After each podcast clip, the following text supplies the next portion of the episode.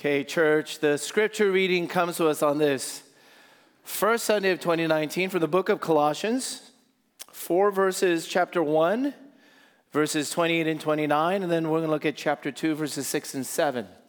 As we launch this new series, why we do what we do. Today we're answering the question, why Christ Central? Why Christ Central? So, as our act of worship, let's give our attention. I'll read this for us. This is the Word of God. Him, or Jesus, we proclaim, warning everyone and teaching everyone with all wisdom, that we may present everyone mature in Christ. For this I toil, struggling with all his energy that he powerfully works within me. And then, chapter 2, verses 6 and 7. Therefore, as you received Christ Jesus the Lord, so walk in him, rooted and built up in him and established in the faith, just as you were taught, abounding in thanksgiving. This is God's word so far. Thanks be to God. Christ Central, Christ Central, you, me. We've existed officially for seven years. It's gone by in a blink of an eye. And the reason why Christ Central formed and became its own church, and the reason why Christ Central launched a worship service here in Fullerton was because of an unchanging vision. Something that God has put upon our hearts, our desires, our prayers, our imagination, and dreams. Christ Central exists to see life change. This church exists at bottom root to see lives changed. Lives changed into the conformity or the likeness of Jesus Christ. Now, of course, we didn't make that up on our own. This is directed and handed down by the Spirit of God through Apostle Paul. Apostle Paul, he phrases it this way he works really, really hard with all the energy in him so that everyone might be presented mature in Christ, mature in Christ, or complete, perfected, fully like Jesus Christ. Because there's nothing more beautiful, there's nothing that gives more glory to God. There's nothing that will outlast that or out influence that change. Apostle Paul went about filled with the power and the energy of Christ's Spirit so that each person, that you wouldn't just be introduced to Jesus Christ, that you wouldn't just begin your Christian life, that you wouldn't just be exposed to what the essence and the life and the joy and the peace that Jesus brings. No, but that you would fully grow up. Lives changed to become just like Jesus Christ. That's our vision. That's why we exist. Now, lots of Christians, including myself, and lots of churches, in my opinion, in order to realize that vision, all churches who are biblically grounded are going to say we want to be healthy and vibrant, that people change and become more like Jesus. They should. But the way to get there, how you go about doing that, how will you and I become more like Jesus Christ? That's a mission statement. That's the how. And even a lot of churchgoers and Christian believers who are young, you can get you can get very frustrated. You can get really distracted. Apostle Paul said you can become ineffective and impotent in becoming like Jesus Christ if you don't pay attention to the how. If all you know is the vision, the what, and you don't know the how, it's impossible, really, because it's supernatural in how we become like Jesus Christ. But while it is supernatural, Apostle Paul spells it out in those first two verses. He says, I want to see everyone mature in Christ or lives change, become just like Jesus Christ. And then he tells us how. He tells us in two different ways. He said, Him we proclaim. He says, I keep proclaiming and talking about and pointing people to Jesus. And then he says, I got to talk about and point people to Jesus with all wisdom, with all wisdom. And then he goes so far as to say that as a preacher or a missionary and apostle, he says, even as he's telling other people about Jesus Christ, he says, if Jesus Christ doesn't constantly supply me with energy and power and love, I'm gonna burn out. I'm not gonna make it. So there you have the mission statement in Paul's own personal life and ministry. Here it is, here it is.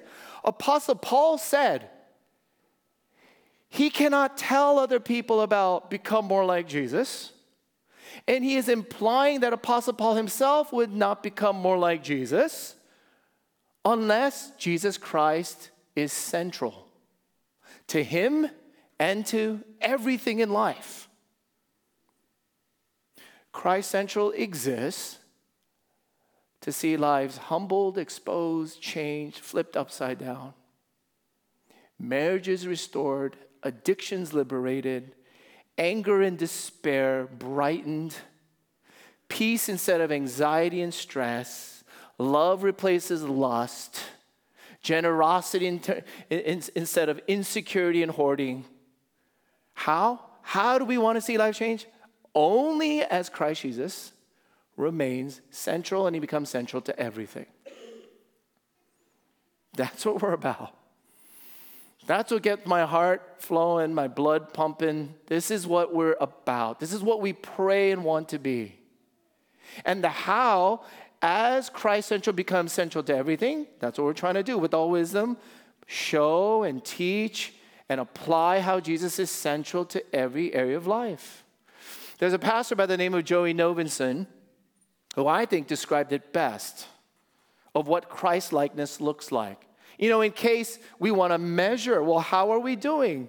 Are we doing this? Are you becoming more like Jesus? Is Christ Central achieving its vision by cooperating with God's mission? Here's how Joey Novenson over in Tennessee explains what Christ likeness looks like. Quote Socially serving, personally whole, relationally loving, economically generous, powerfully sacrificial, enemy welcoming, racially honoring, spiritually humble, sexually pure, psychological peaceful lifestyle.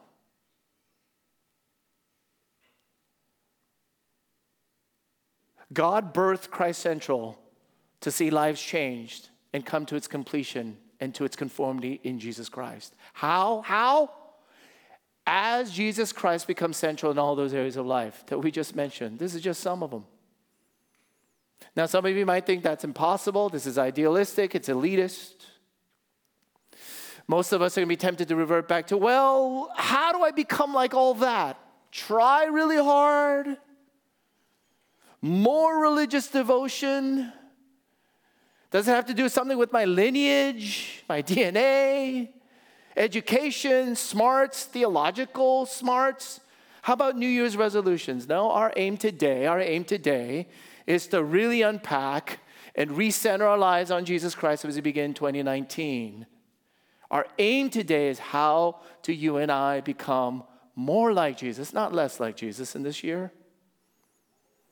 Because I'll tell you, it is very possible it's actually very trendy to start with Jesus. You fall into the loving arms of Jesus, but then you think he dropped you off someday, and now you're all on your own.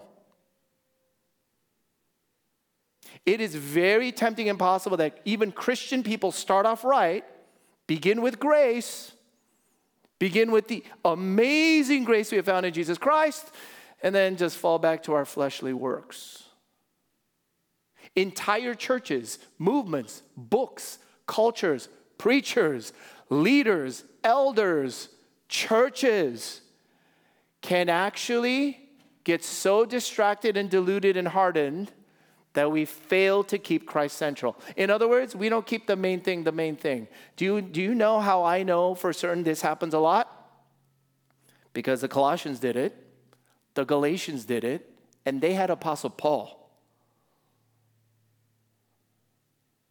As soon as Jesus Christ fails or gets stale to you, he is no longer central. He's not invading with all wisdom every area of life. you at that point will cease to grow and change and become just like Jesus Christ, which is the vision of God for us. So today we're just going to try to be aware, as an early church father by the name of Tertullian once observed. As Jesus Christ was crucified between two thieves, so the gospel is always crucified between two opposite errors.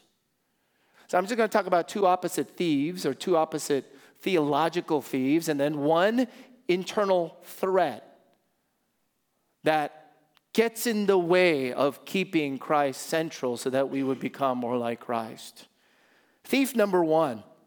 Here's how Apostle Paul describes in chapter 2, verse 16, which we did not read. Therefore, let no one pass judgment on you in questions of food and drink, or with regard to a festival, or a new moon, or a Sabbath the first thief, I would call, is legalism. Legalism.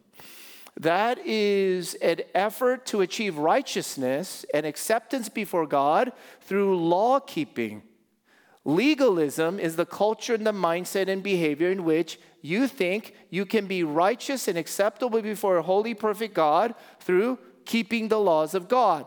But when you fall into legalism, you never just end with the laws of God, you will make up new ones and you'll include man made laws. To the Colossians, Apostle Paul is calling out and critiquing you guys got all these new laws uh, with new moons and holidays and worship of angels, and you're getting very legalistic about even food and drink.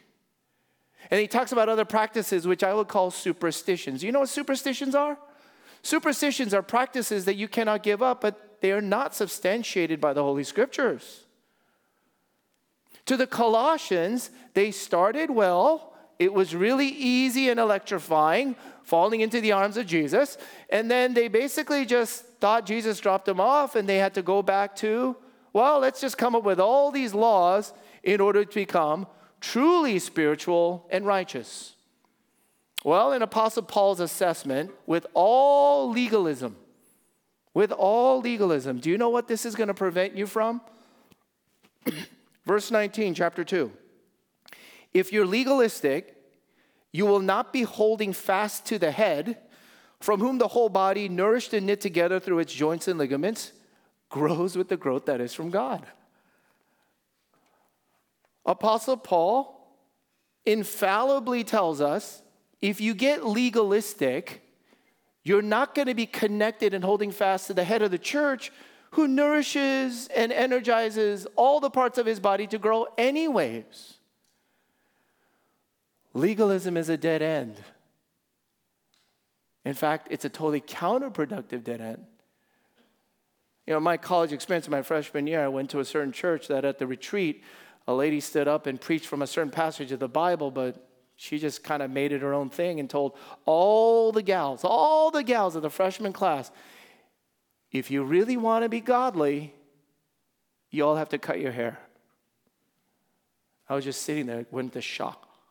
I was like, thank God I'm a guy.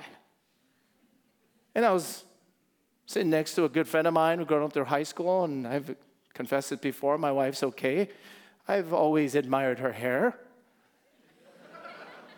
it's like really good shampoo or conditioner. I just thought her hair was really fluffy and looks healthy and vibrant and shiny. And I was like, You're not going to do that, are you? Next week, she cut her hair. I was appalled. I was distraught. That was such beautiful hair. And the line of thinking was that gals who kept long hair are flirtatious, and you're not really spiritually minded, so therefore all must cut it. Pay attention. Not only is that not scriptural, it's a new law that a church came up with.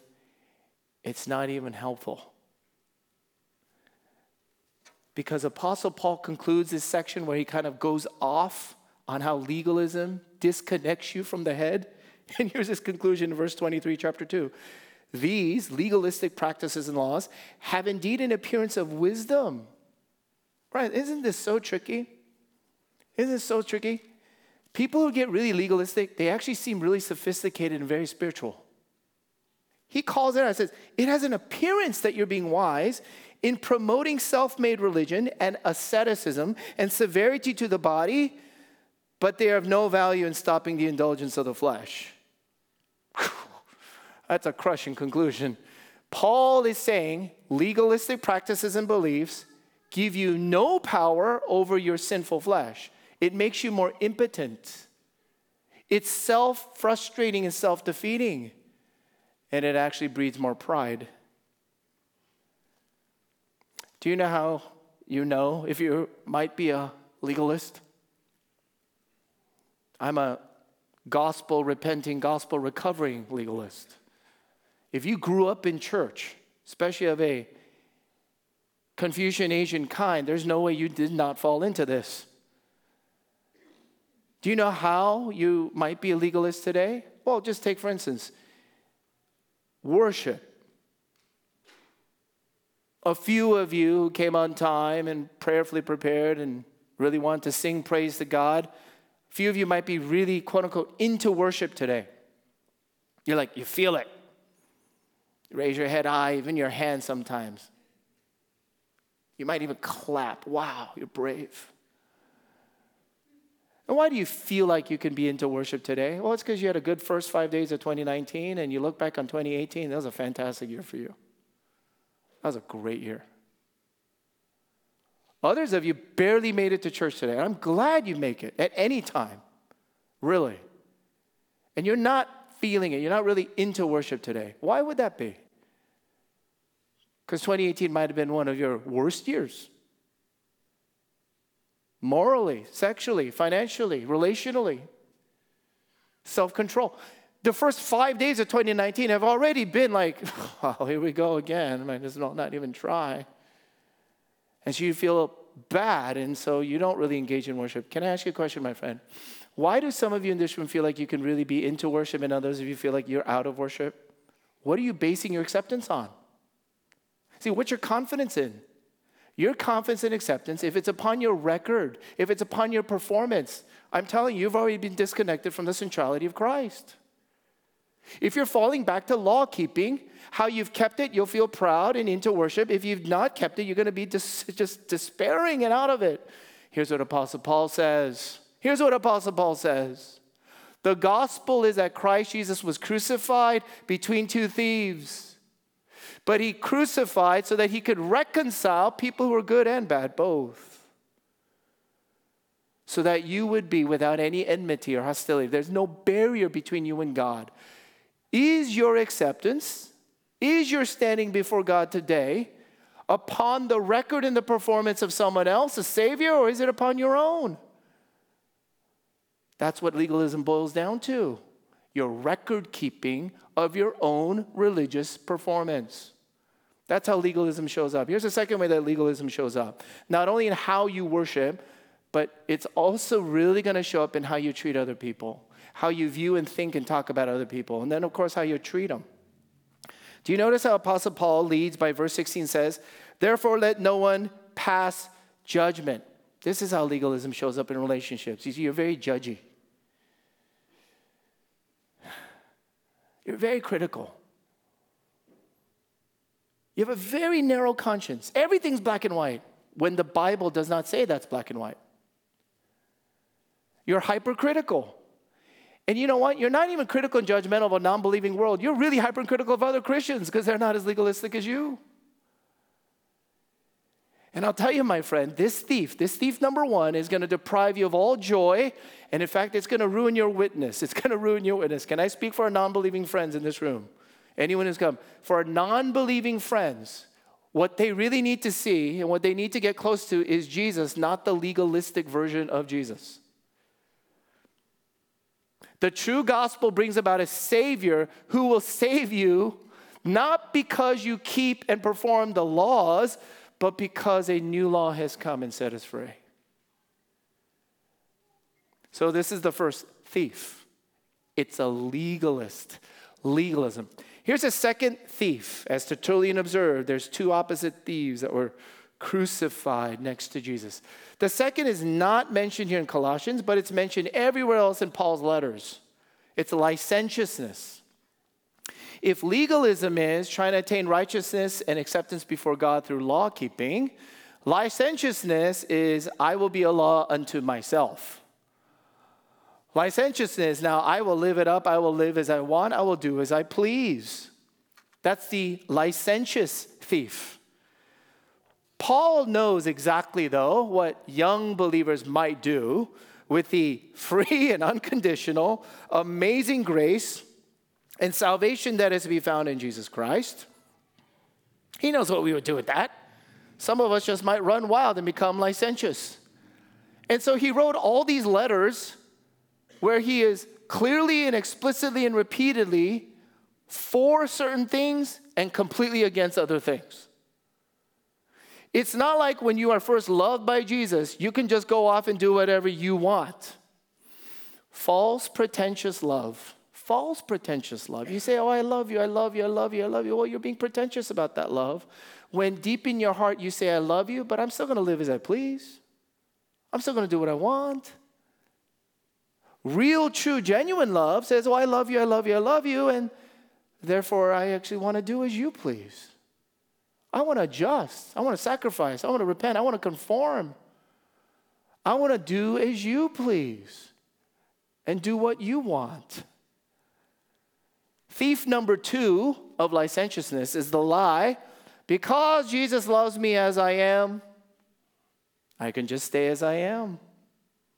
I can do what I want. But the true gospel of grace, what Jesus brings, breeds a spirit in his people where we say, Because Jesus loves me just as I am, I do not want to stay just as I am, and I want to do what he wants and what pleases him.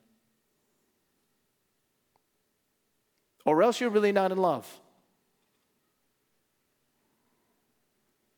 You're really, really not in love until your spirit and attitude changes into, well, I don't want to just do what I want and live any way I please. I want to do what you want and do what pleases you. You know, over this new year, this verse that just really struck my heart, a chord, is in the middle of a book of Lamentations. Lamentations, there you go. Weeping, grieving. It's like perfect for midlife people. And right there in chapter 3, there's this bolt, lightning bolt of redemption and hope and joy that just bursts out of the pages. It goes like this His steadfast love, the steadfast love of the Lord never ceases. I would sing it, but it wouldn't bless you.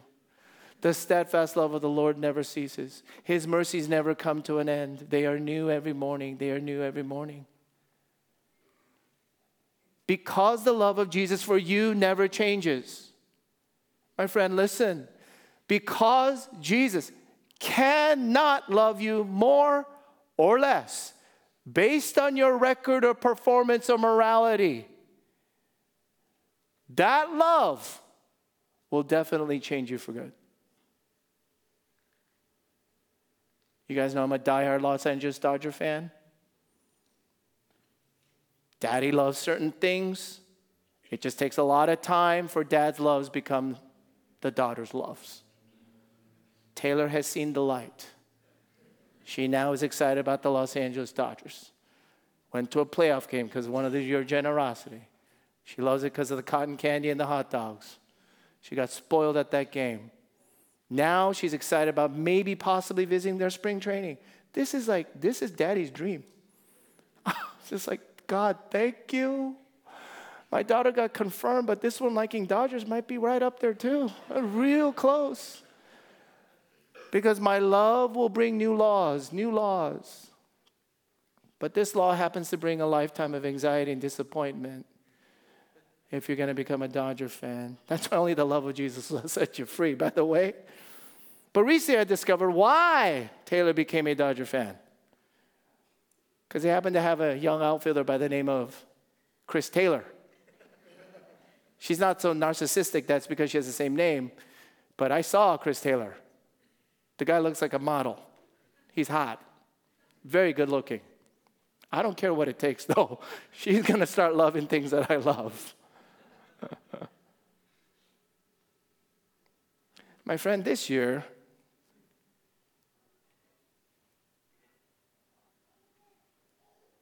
this year, you're still going to talk and smell and look like and act like a person who just doesn't love Jesus? Licentiousness is the lie, utter lie. It's a fake gospel. That somehow you can just say a lot of things that are theologically precise and right. Oh, Jesus is central. But in no area of your life can we find that Jesus has taken over. These are two opposite thieves. Here's a third an internal threat, which might be the most insidious and common. I'd call it a loveless heart. I'd call it a loveless heart. Uh, your heart becomes old, it gets stale, it gets hardened, becomes indifferent, it's just cold. A loveless heart can disconnect you from the centrality of Jesus Christ as any theological error out there. And despite your outward confessions or songs or creeds, that Jesus so captivates your heart, inside your heart, there aren't really any real affections for him. And this happens because we get so tired, so obsessed, so preoccupied, so beaten down by life, by work, the pace of work, the stress or the craziness of work. Some of you just might be your health. I feel for a lot of you in this room, as I was reminded on Christmas Sunday, it's your life stage. When you have children at that certain age, it is really hard to feel you can survive and still remain connected to Jesus Christ. We get so distracted by income, profitability, success. What's your New Year's goal? How are you going to get bigger, brighter, and better? Most of us in this room just want to be accepted. We want to be approved. You want a good reputation. A lot of us want financial security and early retirement. Everyone in this room wants to be accepted and loved and approved by God. But once again, my friends, you can start off so well and begin by grace, but then fall back to how good you are. Apostle Paul argues it in multiple different ways throughout his letters. You having begun by faith, who has bewitched you? Who has utterly brainwashed you? Well, it's the world and Satan in your flesh. Who has told you that if you started by faith in his grace, when did you start going back to works? And no matter what you've been saying or trying to sing, deep down in your hearts, this has become like the Grinch or the Tin Man. It's stone cold dead in here. You cannot go on living this way. Take it from me. You'll get really sick. You're going to fall dramatically away from sin into sin or just completely lose and give up the faith. No one can go on this way. So, how? How can we recover if you are a believer now? How can we recover and keep Christ central so that we would continue to grow? That is from God and experience life change into the full likeness of Jesus Christ. Chapter 2, verses 6 and 7, which is the hinge pin of this entire letter. Here's how Paul tells us. Here it is. Just as you received Christ Jesus the Lord, so walk in him.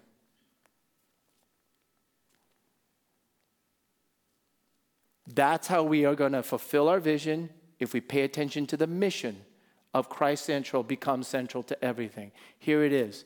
Just as you receive Christ Jesus the Lord, so walk in him. Why do you use that language? Just as you received. He wants you to remember something. Recall, recall. Remember the first come to Jesus moment you had? I'm not saying it has to be so dramatic, but there is some first come to Jesus moment without which you have to question and really get straight whether you are a genuine Christian believer. Well, Paul is saying, remember what that was like? Do you remember? Do you remember how you first came to Jesus? Did you come to him because of your degrees? You graduated from that school? Did you come to Jesus because you got your dream job, dream house, dream spouse? Did you come to Jesus because of your awards? Did you come to Jesus because of your good works? Did you come to Jesus with like your customized clothes and cars, all the right looks and all the right connections? Is that how you first came to Jesus? None of us came that way, or else you never came to Jesus. You came the way that Augustus Toplady once penned in that famous hymn. I don't know who can put it better. This is how you first come to Jesus. Not the labors of my hands. Not the labors of my hands could fulfill thy law's demands. Could my zeal no respite know? Could my tears forever flow? All for sin could not atone. Thou must save and thou alone.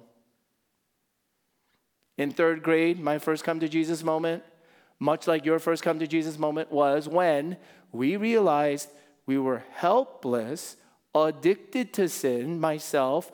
We were trapped. We're on a road guaranteed to the kingdom of darkness and evil. And we probably got on our knees and cried and prayed desperately for Jesus to come and save me from myself, from the corruptions of this world and from the evil one in eternal damnation. That's how you first came.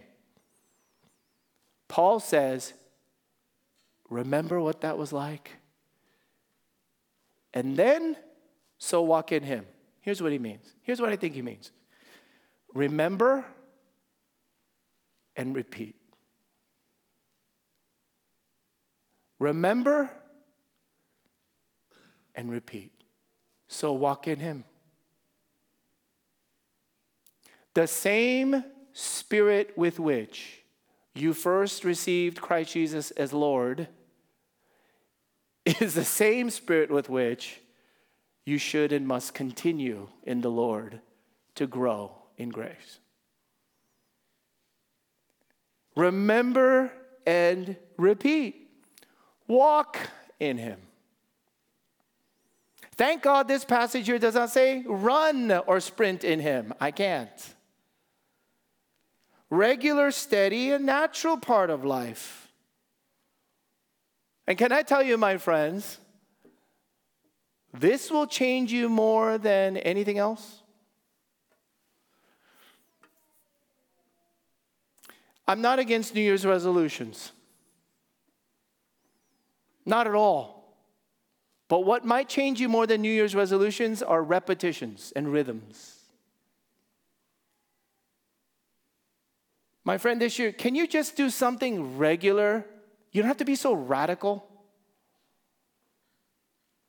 Can you do something on repeat? Repeat, repeat, remember and repeat, rather than say, oh, I'm gonna go and just do something so grand, but once a year? Every year, so much changes. Your pastor here says 2018 was quite a doozy, turbulent. I felt weary. I felt worn down on this one. Ended well by the faithfulness and grace of God. And sense that His mercies are new every morning, His love never ceases into 2019.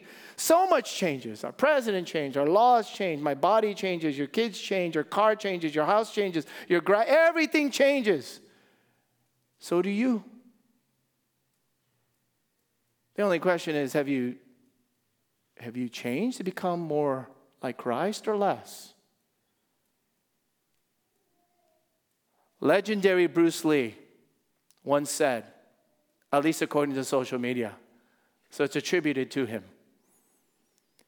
that he was not afraid of a person who practices 10,000 kicks. Bruce Lee was not afraid of a person who knew and practiced 10,000 kicks. But he was deathly afraid of a person who practiced one kick 10,000 times.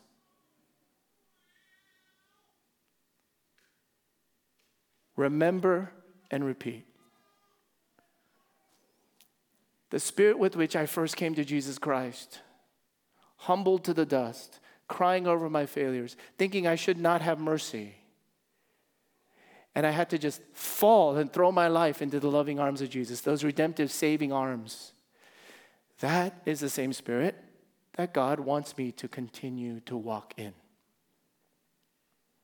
Remember when Peter got out of the boat and he tried to start walking on water because he saw Jesus perform the miracle of walking on water. And in the beginning, he started well. He started to walk on water. But as I read the text more and more, I think this is what happened. He started off well, and then, just like you and me, he started to look down at the water. started to look at the wind and the waves, started to look at his present circumstance and conditions. Even worse, I think what Peter did was he started to look down and he started to look back into his own heart. Oh, the condition of his own faith, or the condition of his own strength, the condition of his own New Year's resolutions or determination. No, no, no, no, no. In my hopefully sanctified imagination, what the gospel keeps telling me, I think what Jesus really was trying to tell Peter Peter, hey, hey, hey, Peter, Peter, Peter, look, look up. Stop looking down. Stop looking in. Look up here. Look outward. Just keep looking at me. Just keep looking at me. Just keep looking at Jesus as central. And the way that Apostle Paul says what will happen in 2 Corinthians chapter 3 verse 18 is this. And we all with unveiled face beholding the glory of the Lord are being transformed into the same image from one degree of glory to another, for this comes from the Lord who is the Spirit. Remember and repeat as you received Christ Jesus, so now walk in him. God and the gospel of Jesus Christ has a great sense of humor. He really does. Grace will give you humor. And the sense of humor is this Do you know that as a Christian person, no matter how long, how far, or how deep and how profound and pervasive your growth in Jesus Christ happens to be, no matter how many areas of life Jesus Christ has taken over as central, and we can evidently see it in your purity, your humility, in your generosity, in your peacefulness. Praise be to God.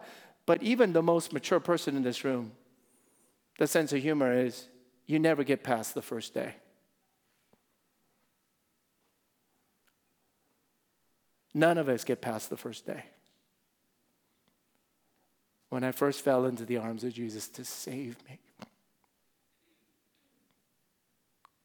He would take a wretched sinner who lives for himself and he would show me that he lived and died for me and rose again for me so that I could live for him. Remember and repeat. Because Jesus Christ is central to all of creation, to its continuation and its consummation. Physical, scientific, and invisible spiritual life. That's Apostle Paul's little thesis in chapter 1, verses 15. Jesus is central to all of life throughout the cosmos its continuation and its perfection. So, how about you? How about me? How about his church? Let's pray. Father in heaven, as we begin 2019 in worship,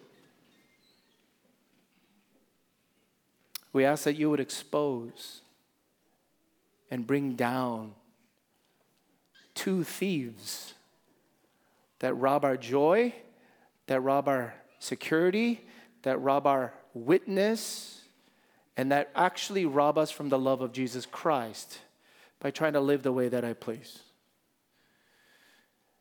And Lord, even now I pray that you would breathe new life, a beating, love pumping heart out of coldness and distraction and hardness. May the gospel of Jesus shine like new. And may we walk in him. Oh Lord, hear us as we pray. Let me give you these couple minutes as we have some time. I'm going to invite the worship team up. And would you join me in a prayer today? Remember what it was like. Do you remember what it was like? Now repeat. And for some of you in this room who have never come to Jesus, you've never had a come to Jesus moment, this is for you. Do not delay. Do not delay. Do not make any excuses that you could wait on this. Christ Jesus made you, He made the whole world. He knows you better than yourself. Give your life to Him. He came to die for you. He loved you to the point of His own sacrificial death. Come to Him, fall into His arms. He will love you, forgive you of all your sin. Ask Him to come into your life, have Him take over. Ask Him to be central and to make you more like Him. This will be the start of a forever new life for you. Let's pray. Let's pray these moments together.